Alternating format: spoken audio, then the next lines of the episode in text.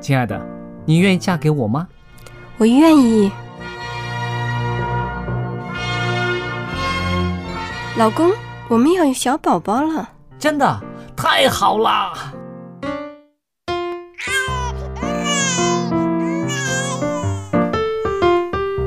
妈妈，妈妈，看我画的画，好看吗？真好看，宝贝画的太棒了，拿去给爸爸看看。爸爸妈妈，我去上大学了，你们都保重身体，我放假就回来。出门在外要注意安全。好好吃饭，天冷了，别忘了多穿衣服。好了好了，别唠多给。家里打电话哦。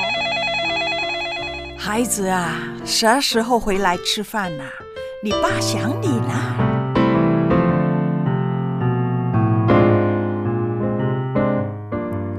好，明天就回来。家人，给我生命的人，与我共同生活的人，与我分享喜悦的人，也是给我带来麻烦的人。每一天说说笑笑，有时也吵吵闹闹，因为我们是一家人。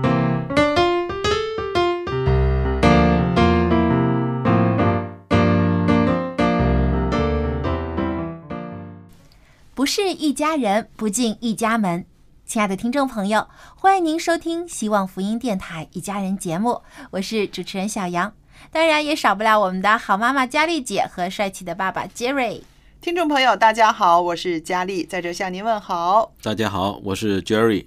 诶，之前呢，我们有聊到一些关于家务活儿的问题，大家还嗯记不记得？记得那我们就说到啊，其实家务呢需要全家人一起来分担的，因为共同在做家务劳动的时候啊，可以保持家居清洁，更加有利于我们家人的健康。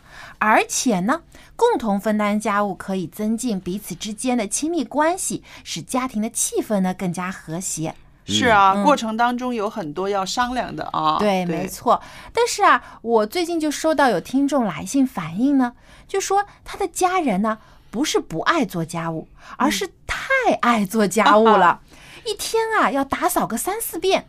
而且呢，不可以看到家里有一点点的脏乱。嗯如果家里啊看到地上有一根头发啊，他的太太也要立刻把它收拾掉。这是不是叫洁癖啊？哎，就有一点儿这个倾向了。嗯，对，所以他也有点担心，是不是真的要到这种啊一天打扫三四遍的程度，这样才算干净呢？是啊，多干净才算干净啊？对，其实我们可以啊看一看啊，有的时候啊，太太就妻子对于家居的这个卫生的标准和呃丈夫对于家居清洁的这个标准其实是不一样的。每个人都不一样。说真的嗯，对孩子的标准跟家长的标准也不一样，家里面的 老太太、爷爷奶奶的标准跟下一辈的又不一样。每个人收拾东西啊，整理家里的东西的习惯也不一样。是，呃，我知道呢，有些人呢是爱干净，但是不整齐嗯，这个是我。啊。这是你吗？那这是怎么呢？就是家里打扫很干净，但东西就不放在对呃对固定的地方。是，它很干净，每一样东西它都会擦，都会弄得干干净净的。但是呢，它摆放的方法呢就有点问题，就怎么顺手怎么摆。嗯那么你看上去说中了你的是吧？你看我的桌子就知道了。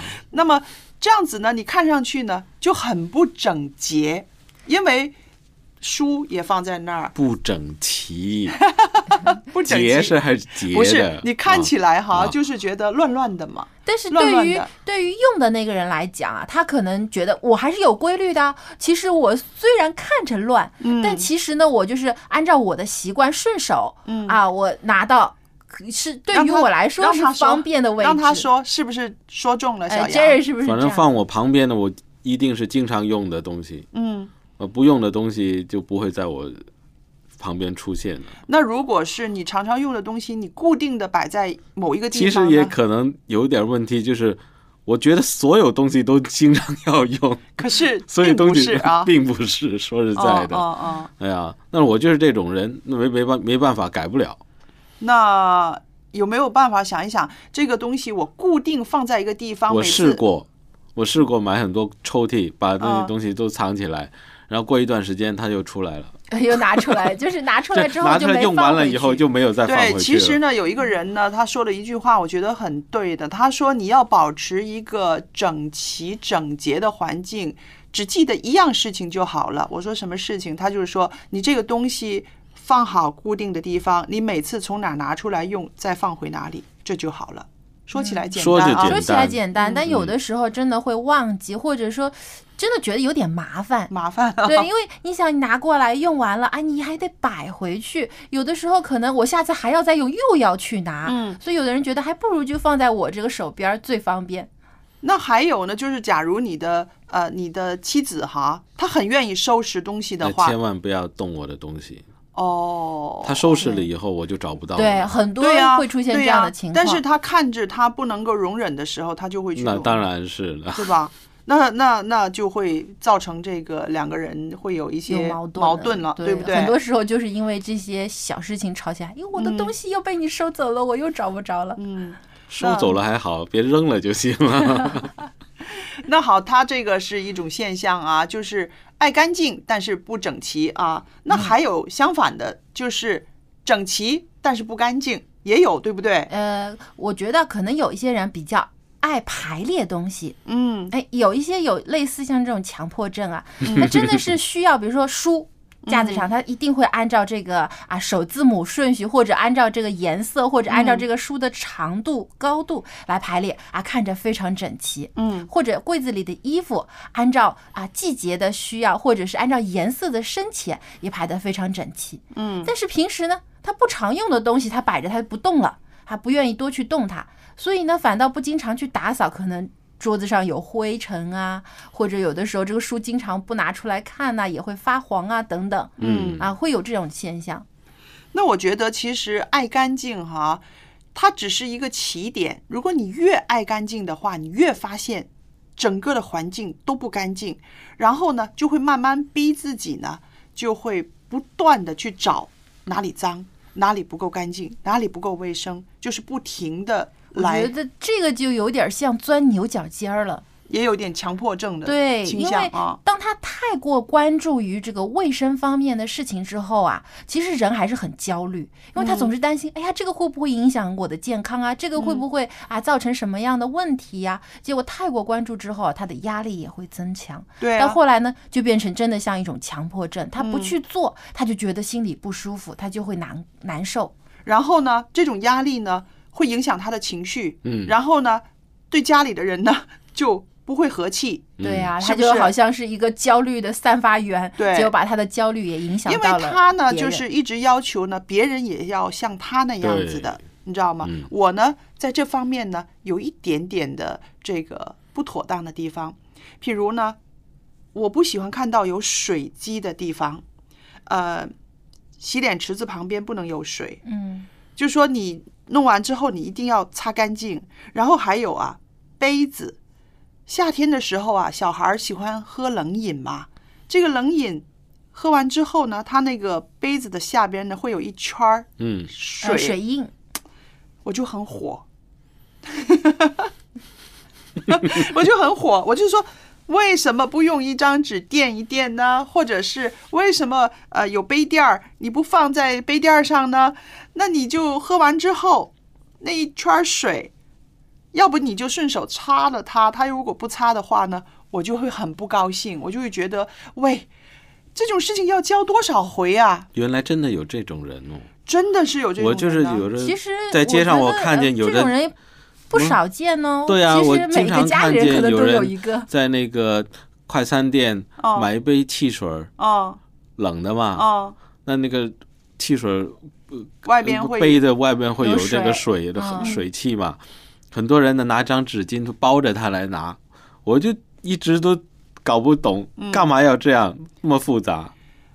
这就是为了他桌上可以不留下那个水印，因为有的时候真的有些人不喜欢看到，呃，干干净净的桌子上就有一个水印子，然后干了以后呢，那个印子啊还会留在那那里。也是有的时候那桌子如果木头的会有那个对对的，嗯，那我觉得呢，其实如何分辨啊自己是不是有一点这种洁癖的倾向呢？嗯就是看当你发现一些你觉得不是很干净的行为的时候，你的情绪是什么样？嗯，如果像佳丽姐说的，她会觉得很焦躁，甚至呢生气、哦啊，甚至会去啊指责家里人为什么不按照你的要求来做呢？嗯这个就有一点点洁癖有一点点是不是？如果说你看到，你虽然觉得啊。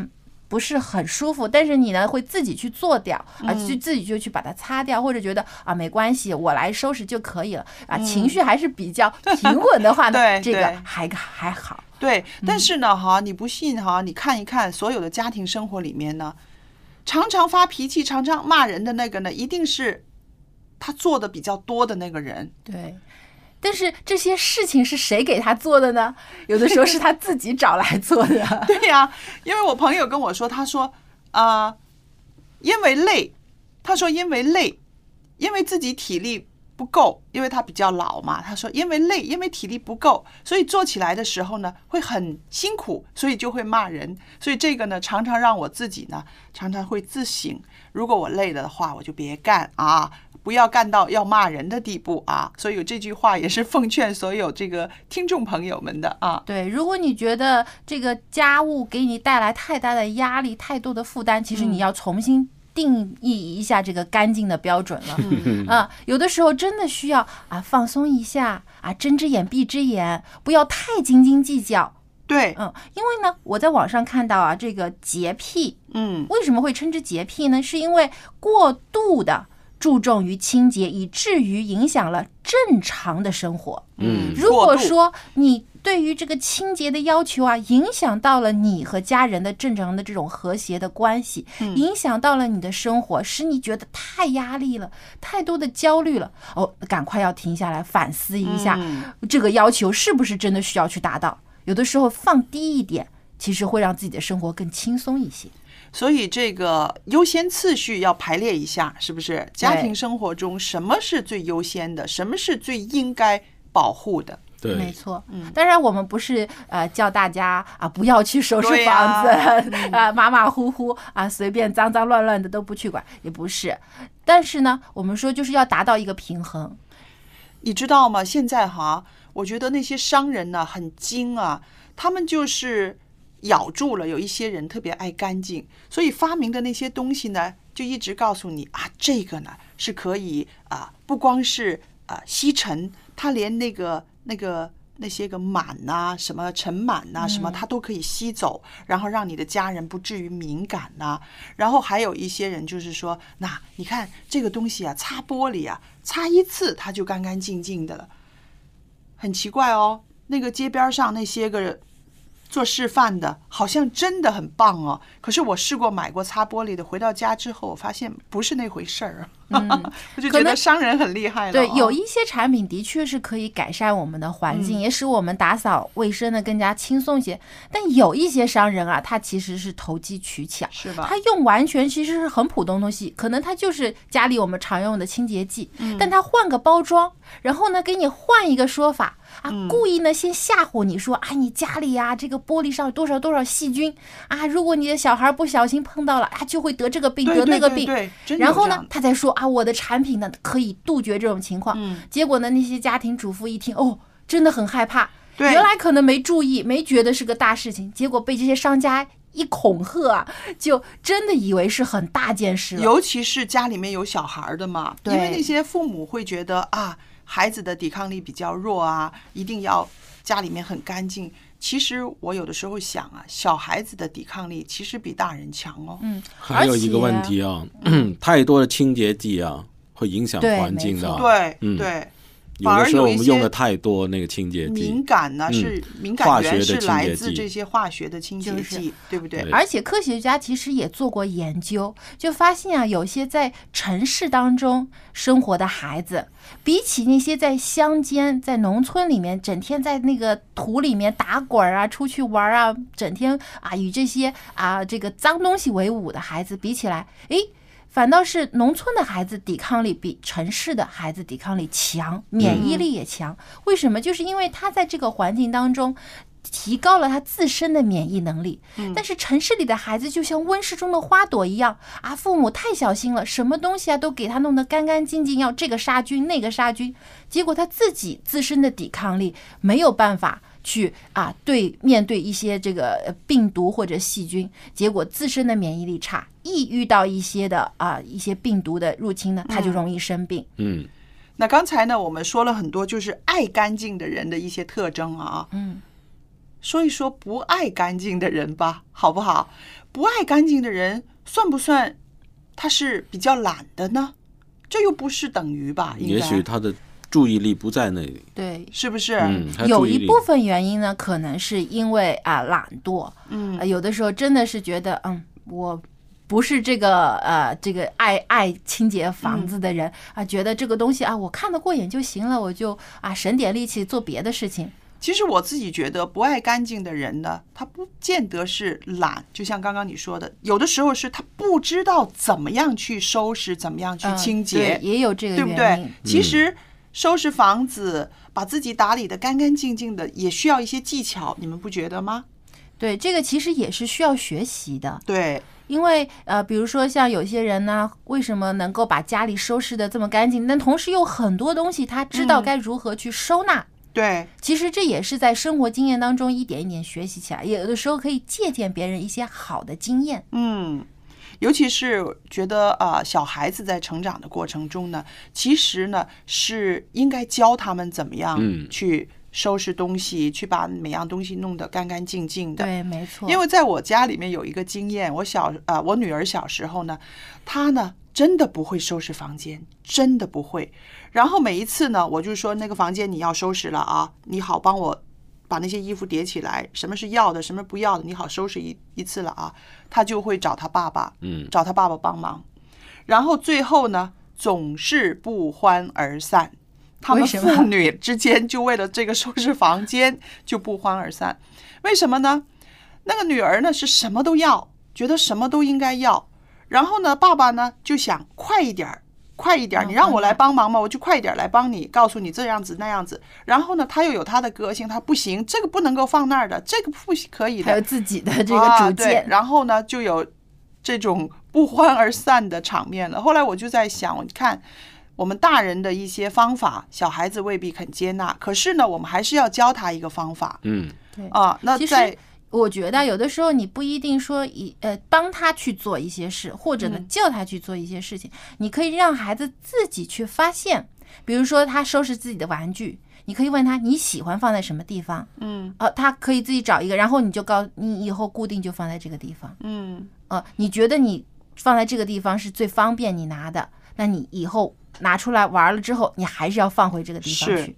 这个要很小的时候就要教他对了，。你可以让他参与到嗯这个选择，他有自己的提出意见的这个选择权里面去对。但是呢，你也要教会他培养一个好的，要学会收拾房间的一个习惯。是的，还有呢，呃，小孩子的这个自身的清洁的习惯呢，也是越早教他越好的。对，没错。有的时候他在外面，你没有注意，他自己如果有好的习惯呢，就可以避免很多被感染上细菌的这样的机会。对，而且呢，还有就是说，小孩儿的时候呢，你告诉他的一些有道理的事情呢，他会记着，嗯，他比较容易记得住的。记得一生一世都记得。对，所以这个呢，呃，还是说。爱干净也好，爱清洁也好，还有自身的呃清洁习惯也好，越小教孩子呢是越有效的。没错。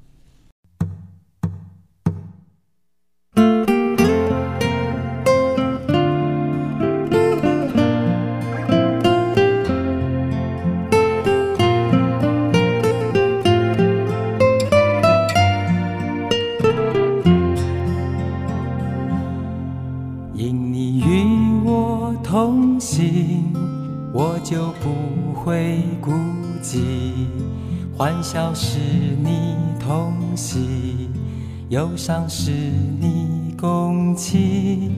因你是我力量，我就不会绝望。困乏软弱中有你慈恩，我就得刚强。劲风暴过黑夜，渡阡陌越洋海，有你手牵引，我就勇往向前。愿我所行路径，愿我所立给予，处处留下有你同在的恩典痕迹。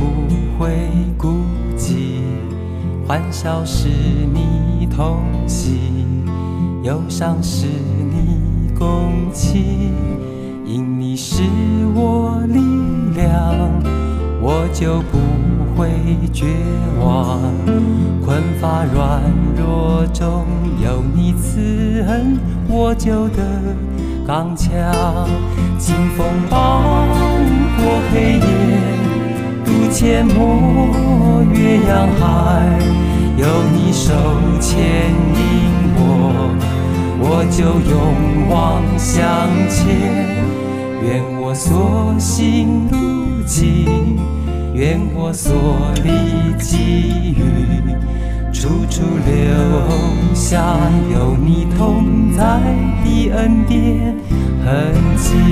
清风暴过黑夜，渡阡陌越洋海，有你手牵引我，我就勇往向前。愿我所行路径，愿我所立给予，处处留下有你同在的恩典痕迹。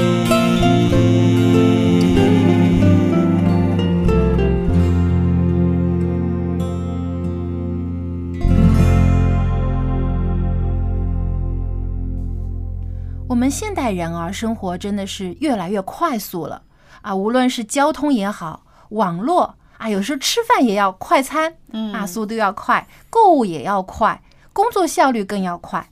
但是啊，在教养孩子的时候，我们可不能太快了。嗯，接下来呢，春雨要和您分享亲子主题，今天主题就是孩子应该慢养第三部分。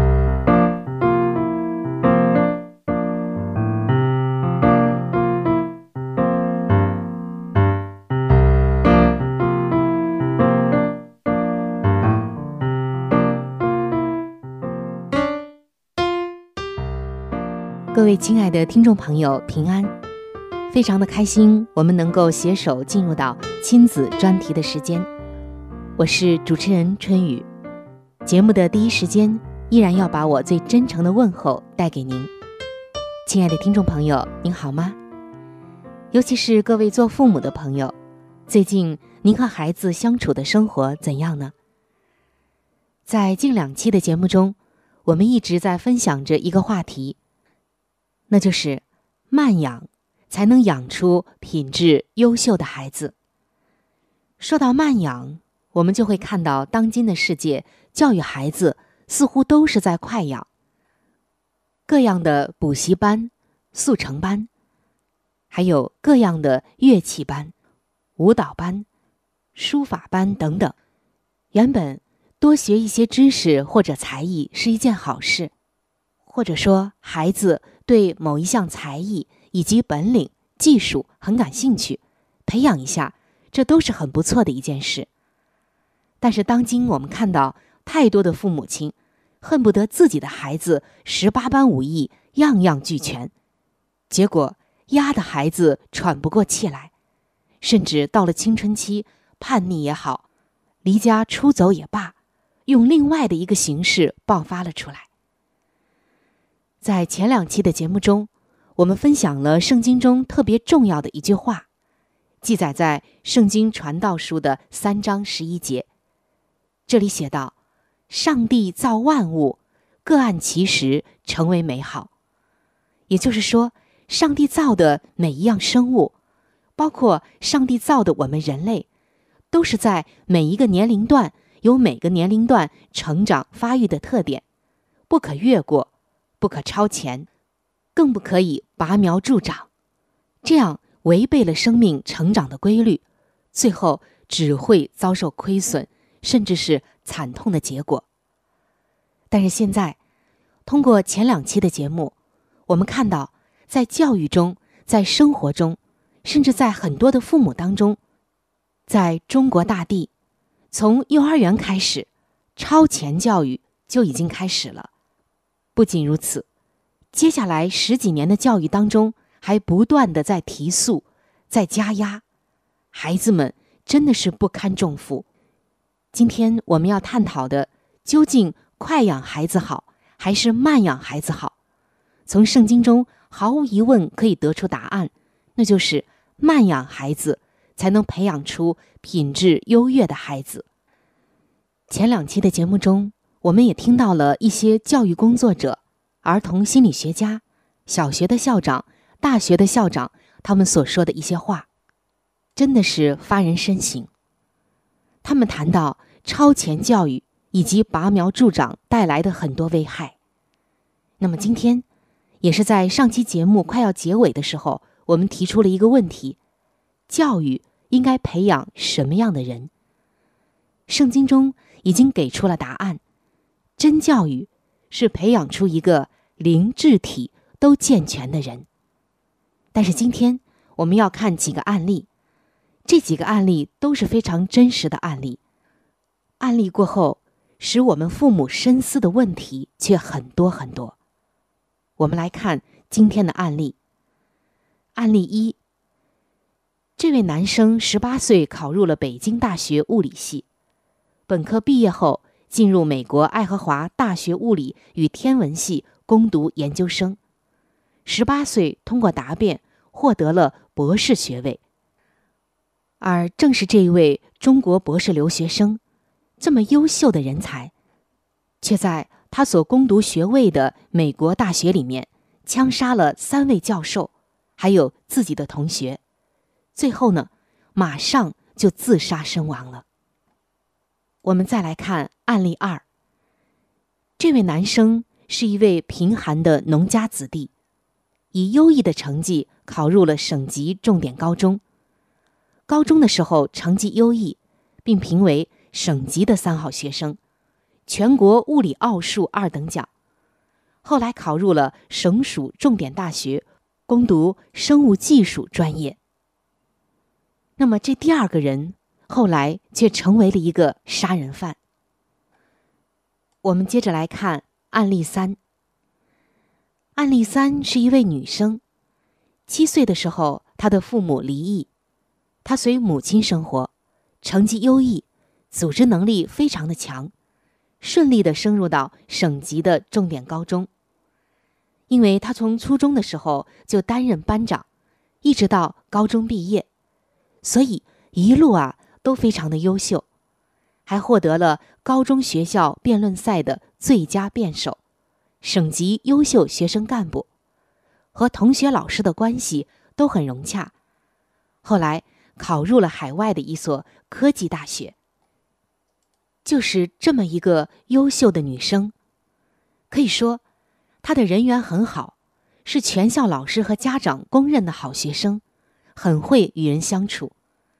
她高中毕业的时候，妈妈作为了优秀毕业生家长，在全校做发言的。可是谁都没有想到，在外人眼中，这个优秀的孩子居然跳楼自杀了。当这个消息传到他的母校以后，这位女生曾经的代课老师还有校长，都非常的受打击，觉得他们的教育非常的失败。我们再来看案例四。这位男生四岁的时候就选入申奥形象大使，并且学习钢琴，在中国的一所高等的音乐学府，跟着一个很有名的教授学习。八岁的时候学习书法，是从国内一所名牌大学的老师来学习书法。在这个期间，他获奖无数，十岁还加入了国家的一个球队，并且上了中国一个很有名的中学，并且还留学美国。但是后来年纪轻轻就犯罪入狱。各位做父母的朋友，当我们听到并且看到这些真实的案例的时候，我们先来想一想以下的几个问题：我们为什么要生孩子？作为父母，我们需要一个什么样的孩子？我们应该给孩子什么样的教育？也就是对孩子最重要的教育是什么？或者说，教育的核心是什么？目前，孩子最缺失的又是什么？今天，让孩子们快乐幸福是每一位父母共同的心愿。但是在孩子成长的过程中，随着我们的功利心不断的膨胀，把自己没有完成的心愿寄托到孩子身上，让孩子替你完成，或者因为你的工作不如意。就一定要让自己的孩子将来超过你。还有，看到邻居家的孩子考上了重点高中，你就忙着给孩子报各样的补习班；看到同事家的孩子考上了清华大学，你又开始忙着找老师给孩子补习，让孩子失去了童年，失去了快乐，失去了自由，甚至失去了健康。和正常的心态，最终不堪重压，采取了极端的做法，毁灭了自己，也毁灭了父母的希望。等到那个时候，一切都悔之晚矣。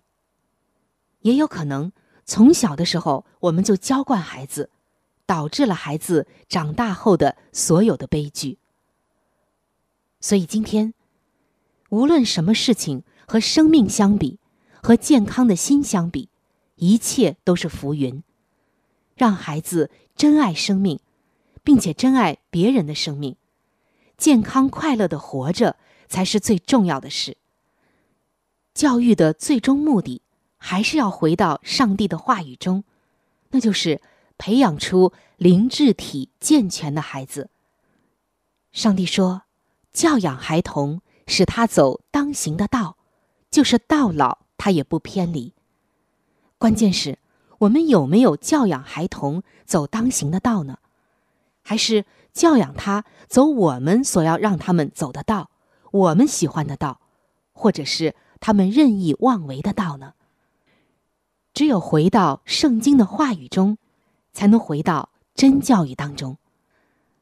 各位做父母的朋友，万万不可过度的超前教育，或者是拔苗助长。因为上帝说：“上帝造万物，各按其时，成为美好。我们不可以越界，更不可以逆天而行。让我们尊重每个孩子成长的规律吧，让他们在上帝的话语中得到健康的成长吧。”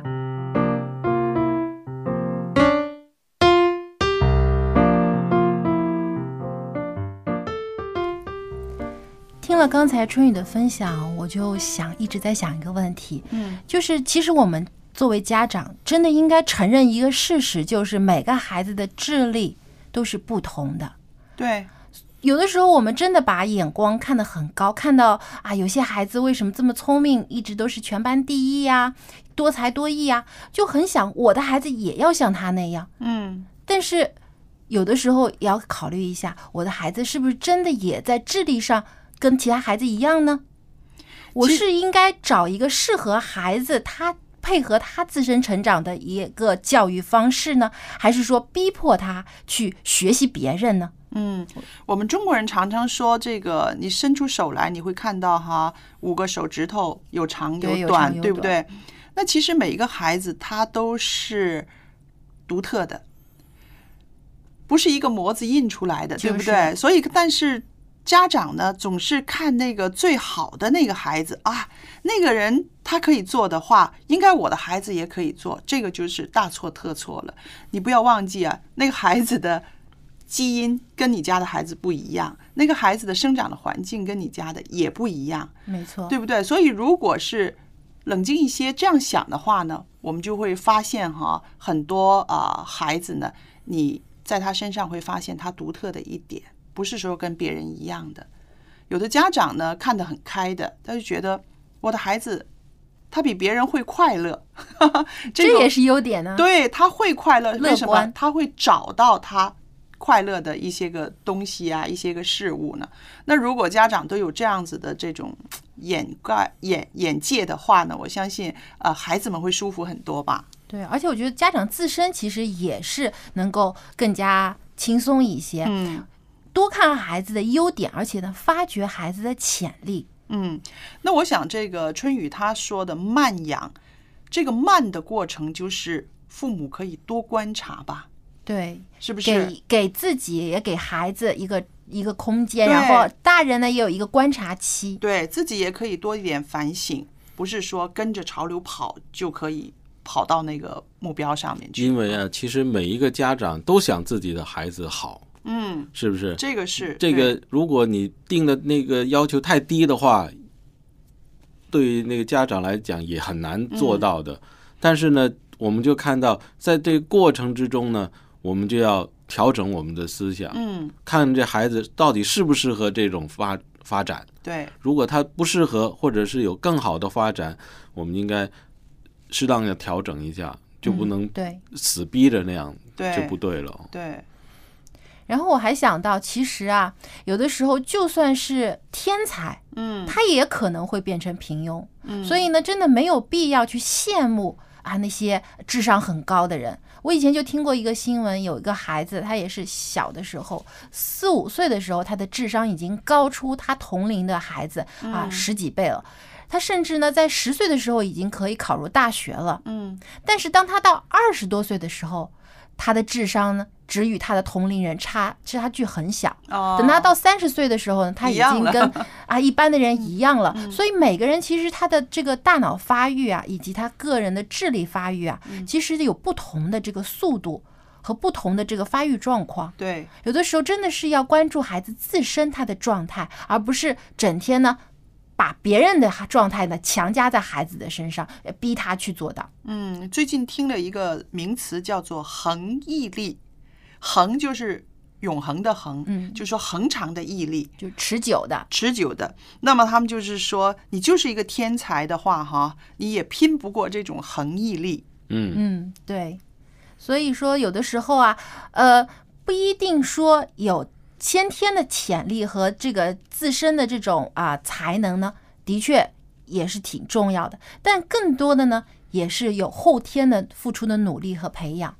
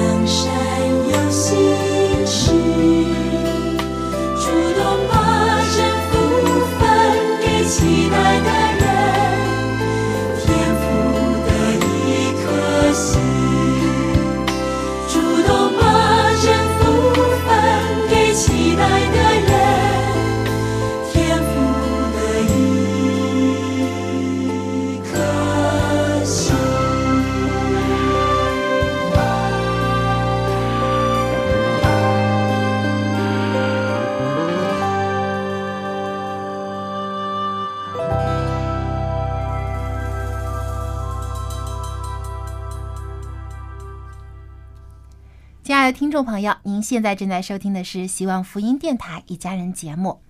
呃，佳丽姐啊，我就发现有很多的老人呢，睡得很少啊。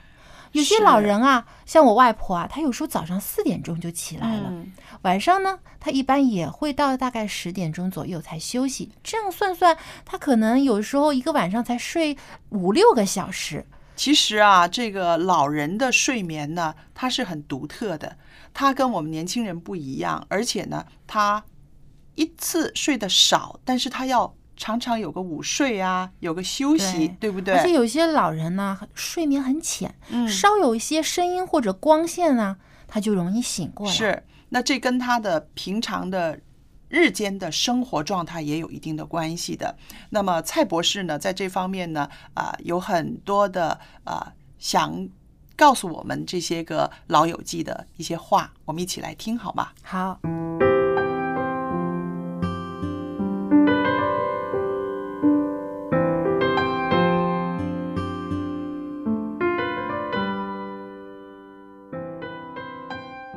蔡博士，欢迎您又来到我们当中。今天呢，我知道我们又有美好的信息给这些个长者朋友们了。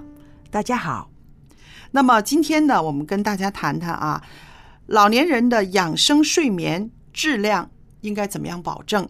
因为啊，上一次我们说到了，呃，长者常常出现的一个呃现象呢，就是睡眠呢很浅，然后呢很容易醒，这就造成了身体的疲劳了。我们也说了一些个补救的方法。那今天呢，我想您在这儿跟我们谈谈这个保证质量啊，其实是啊、我们人自己可以尽力做的一些事情。对，我们要保证这个质量的时候，第一一定要明白到每天的睡眠时间很重要。嗯你看，你听过我们小的时候念书的时候，早睡早起，精神好。对对，但是我们好像呢，年纪越大的时候了，睡眠呢越小，嗯。那以为是正常的，嗯。其实实在上这个是个误解来的。哦，因为我们在睡眠的时候了，如果我们容易啊，很容易啊疲劳，嗯。啊睡得不好，那么也影响我们一天的生活，也会影响我们的免疫能力。啊，对所以这个免疫能力，因为你晚上睡不好的时候啊，质量不好的时候，白天没有精神，你没有精神，一直在想在补救，嗯那么越补就越有没问题了。所以我们最好有一个睡眠一定要定时的。好，呃，一般我们讲到了六十岁到八十岁以上的啊老人家了，嗯，每天的睡足，如果你有六个小时，已经是很好的了。嗯九十岁以上呢，可能呢，他们还要达到啊八九个小时的。哦，真的，嗯，因为他们要储备啊，嗯睡眠的时间超过了十个小时以上了，那么就是不健康。嗯。小于四个小时，多于十个小时都是不健康。哦，是这样子计算的，所以我们睡觉了，嗯。不可以小于四个小时。对对对，因为我想啊，如果是啊，纵使老人家没有什么体力的活动或者是劳动，少于四个小时的话，他的精力肯定不可以支撑他一天二十四个小时了，对不对？因为我们在睡眠里面呢，我们就分开一个浅睡，嗯啊，还有一个深睡。嗯，这个浅睡呢，他们就是用这个快速那个眼动的睡眠。哦，快速眼动的睡眠，你可以在那个小孩子里面很容易看得到。对，有的时候看那些个小孩子睡觉的时候，我们会发现他里边的眼球一直在动，一直在一直在动。动在嗯笑，那个时候就是在深睡的时候。哦，就是是深睡的时候才有这个状态。对，嗯，他的脑海里面呢，就要处理他白天的一些废物。哦，所以我们一般来讲，睡眠呢，就必须要在晚上里面有四个这样的啊眼动的睡眠，哦，就是深度睡眠至少有四个小时。四个循环，嗯这个四个循环。那么因为它是眼动的跟眼不动的，嗯它是交替的交替的，嗯每一个差不多是啊五十五分钟。哦，所以我们呢，五十五分钟就六十分钟了嘛。嗯他们怎样交替的，如果你有四个的时候，你的精神睡眠有保证。那这样子的话，就差不多超过六个小时的了啊啊，，最好就是四个小时以上了，六个小时是担保啦。哦。那还有呢，我就是想问一下哈，呃，年纪大了。作息时间呢，跟年轻人有些不一样啊。嗯，呃，喜欢早点睡，早点起床。可是如果跟家里面的人一起住的话呢，这个方面长者应该怎么样去调节呢？这个调节问题来讲呢，平常我们讲了，老人家睡觉了也不要太早，嗯，九点十点是最好的。哈对哈，，不要在九点之前睡觉。嗯如果你九点之前睡觉了，必须要三点你就会醒来。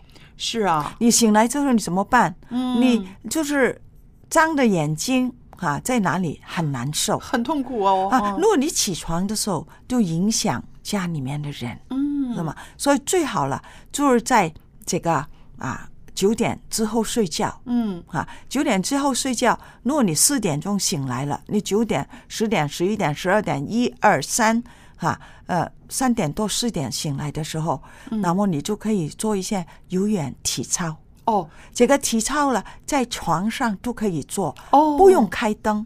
哈对对啊对，有些是对我们啊年纪大的，嗯。很容易做的，就是在床上的时候，把两个手就按在床里面，嗯。哈、然后呢，尽量哈、就是起身抹抹你的脚，哦，这些哈啊抹了抹了之后，然后你就可以做那个在床上的呃骑单车，哦。那个脚嗯。就向天这样，最初可能十下、二十下下到五十到一百，嗯。这样的你就可以时间也可以讲促进你的血液的循环，对。对不对？然后每个关节都把它活动一下。活下，动一下，嗯。然后呢，你可以做拱桥，拱桥就是两睡在哪里，嗯。两个手按的时候，你腰是往天上去啊、嗯举的，这个嗯拱桥的，嗯。啊，然后你的脚的时候可以打转，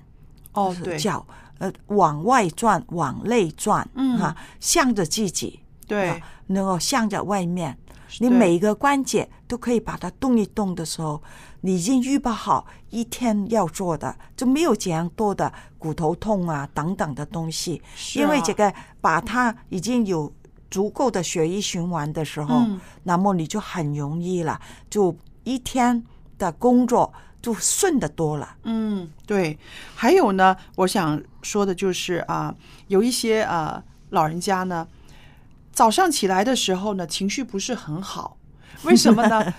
他就会想到，哎呀，今天呢，我又要去啊看医生啦，今天啊，我要去复诊啦。这样子一醒了之后，一想到这些事情啊，他马上情绪就低落了。那这个情绪低落呢，就会影响他在接下去或者是睡眠呐、或者是他的正常生活了。有的时候，这种情绪的波动在半夜里面啊，老人家就已经在心里面折腾了。那么，在这个心理调节上，是不是你也可以给我们一些提点呢？嗯，那个是非常好的。嗯，因为不单是老人家，我也在中年的时候也试过一次，半夜醒来的时候，心跳得很快，嗯好像要死一样。我就因为我是单单单身的嘛，嗯如果我是死了怎么办？后来我一想。哦，死了就死了，死了是生人的事，跟我没有什么事，是吗？哇真是想得 开嗯想得开。然后我们怎么样可以在这样情况下，无论怎么样情绪不好的时候，嗯最好的方法是什么？就是我们感恩。感恩的心，你说是每一样数一数啊，我现在还有呼吸，还有心跳，嗯本身就是一个感恩的事。每一天都是新的一天，是哈。我们一天的事情是一天做，在我们睡觉的时候，上帝已经为我们啊预备了嗯两个荷尔蒙。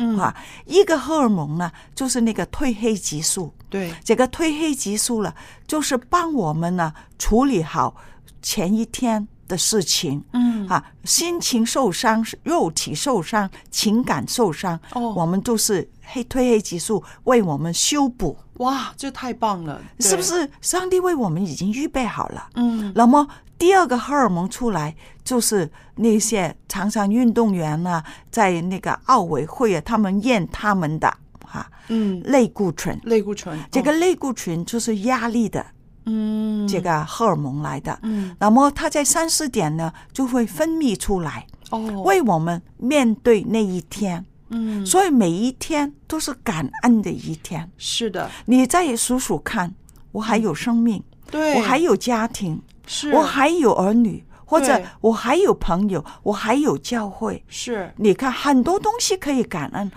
最基本的，我又醒了，我又还可以呼吸，对呀、这个已经是一个值得感恩的了。对哦对对，所以无论我们遇到什么事，就教你做一个简单的祷告。嗯上帝啊，谢谢您，我还可以呼吸，嗯，帮助我今天的生活。是的，一天生活就是每一天是新的一天。是。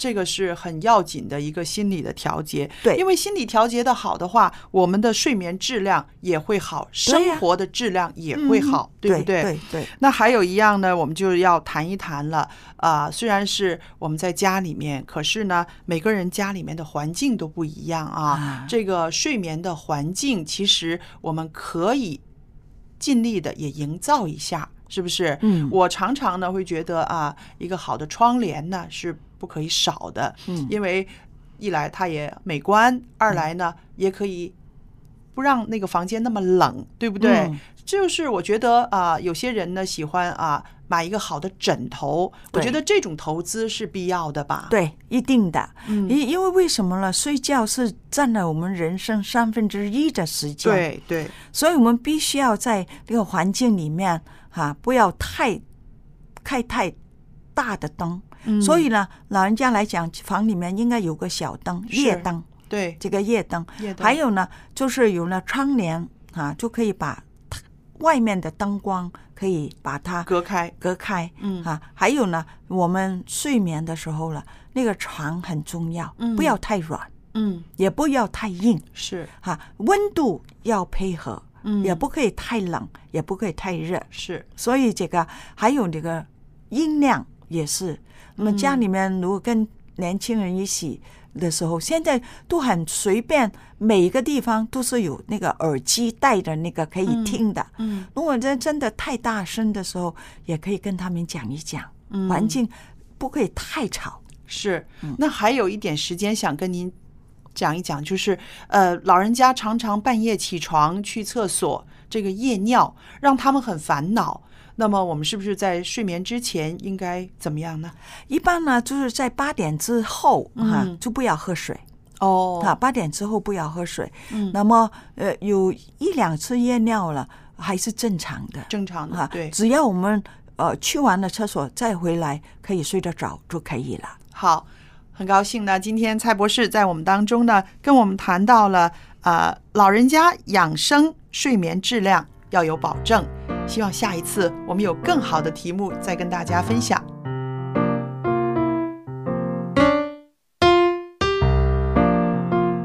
真的非常谢谢蔡博士的分享，听了之后我真的是松了一口气，很精彩，是不是？对，嗯而且我开始还担心我外婆是不是睡得太少了。你想，我平时都要睡够八个小时、嗯啊，原来呢，其实老人睡眠的确是少一点，但是呢，质量好的话就没有问题，不影响健康。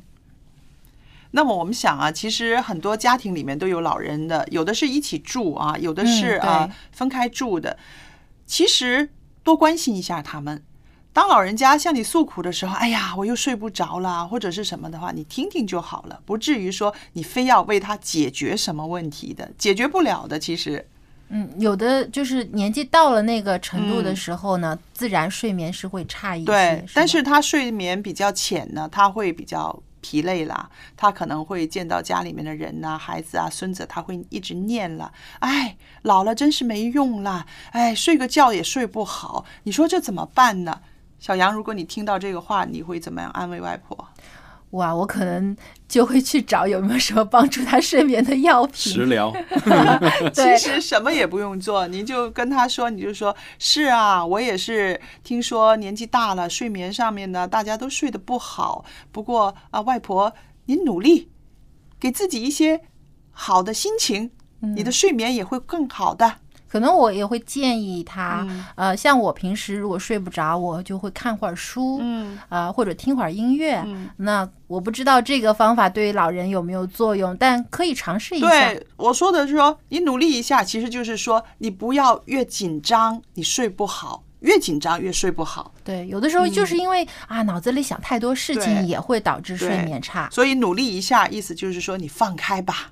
嗯嗯，放松一点。其实睡觉真的是需要一个放松的状态，而且不要想太多事情。是啊，那听众朋友们，其实如果您跟老人互动的时候，您觉得啊有一些事情想不到、想不开，不知道怎么解决，也可以写信来给蔡博士。其实蔡博士也很愿意为听众朋友们解答各方面的啊这些个疑难的。对，我们可以在节目当中呢讨论你来信告诉我们的这些问题。对啊，我们的电邮地址是 l a m b at v o h c 点 c n。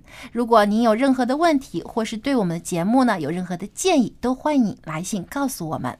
今天的节目时间又差不多了吧？对啊，真的是很快，一个小时就过去了。希望在下期节目当中呢，我们可以有您的参与，并且呢，一同分享您所感兴趣的话题。听众朋友们，再见。拜拜。再见。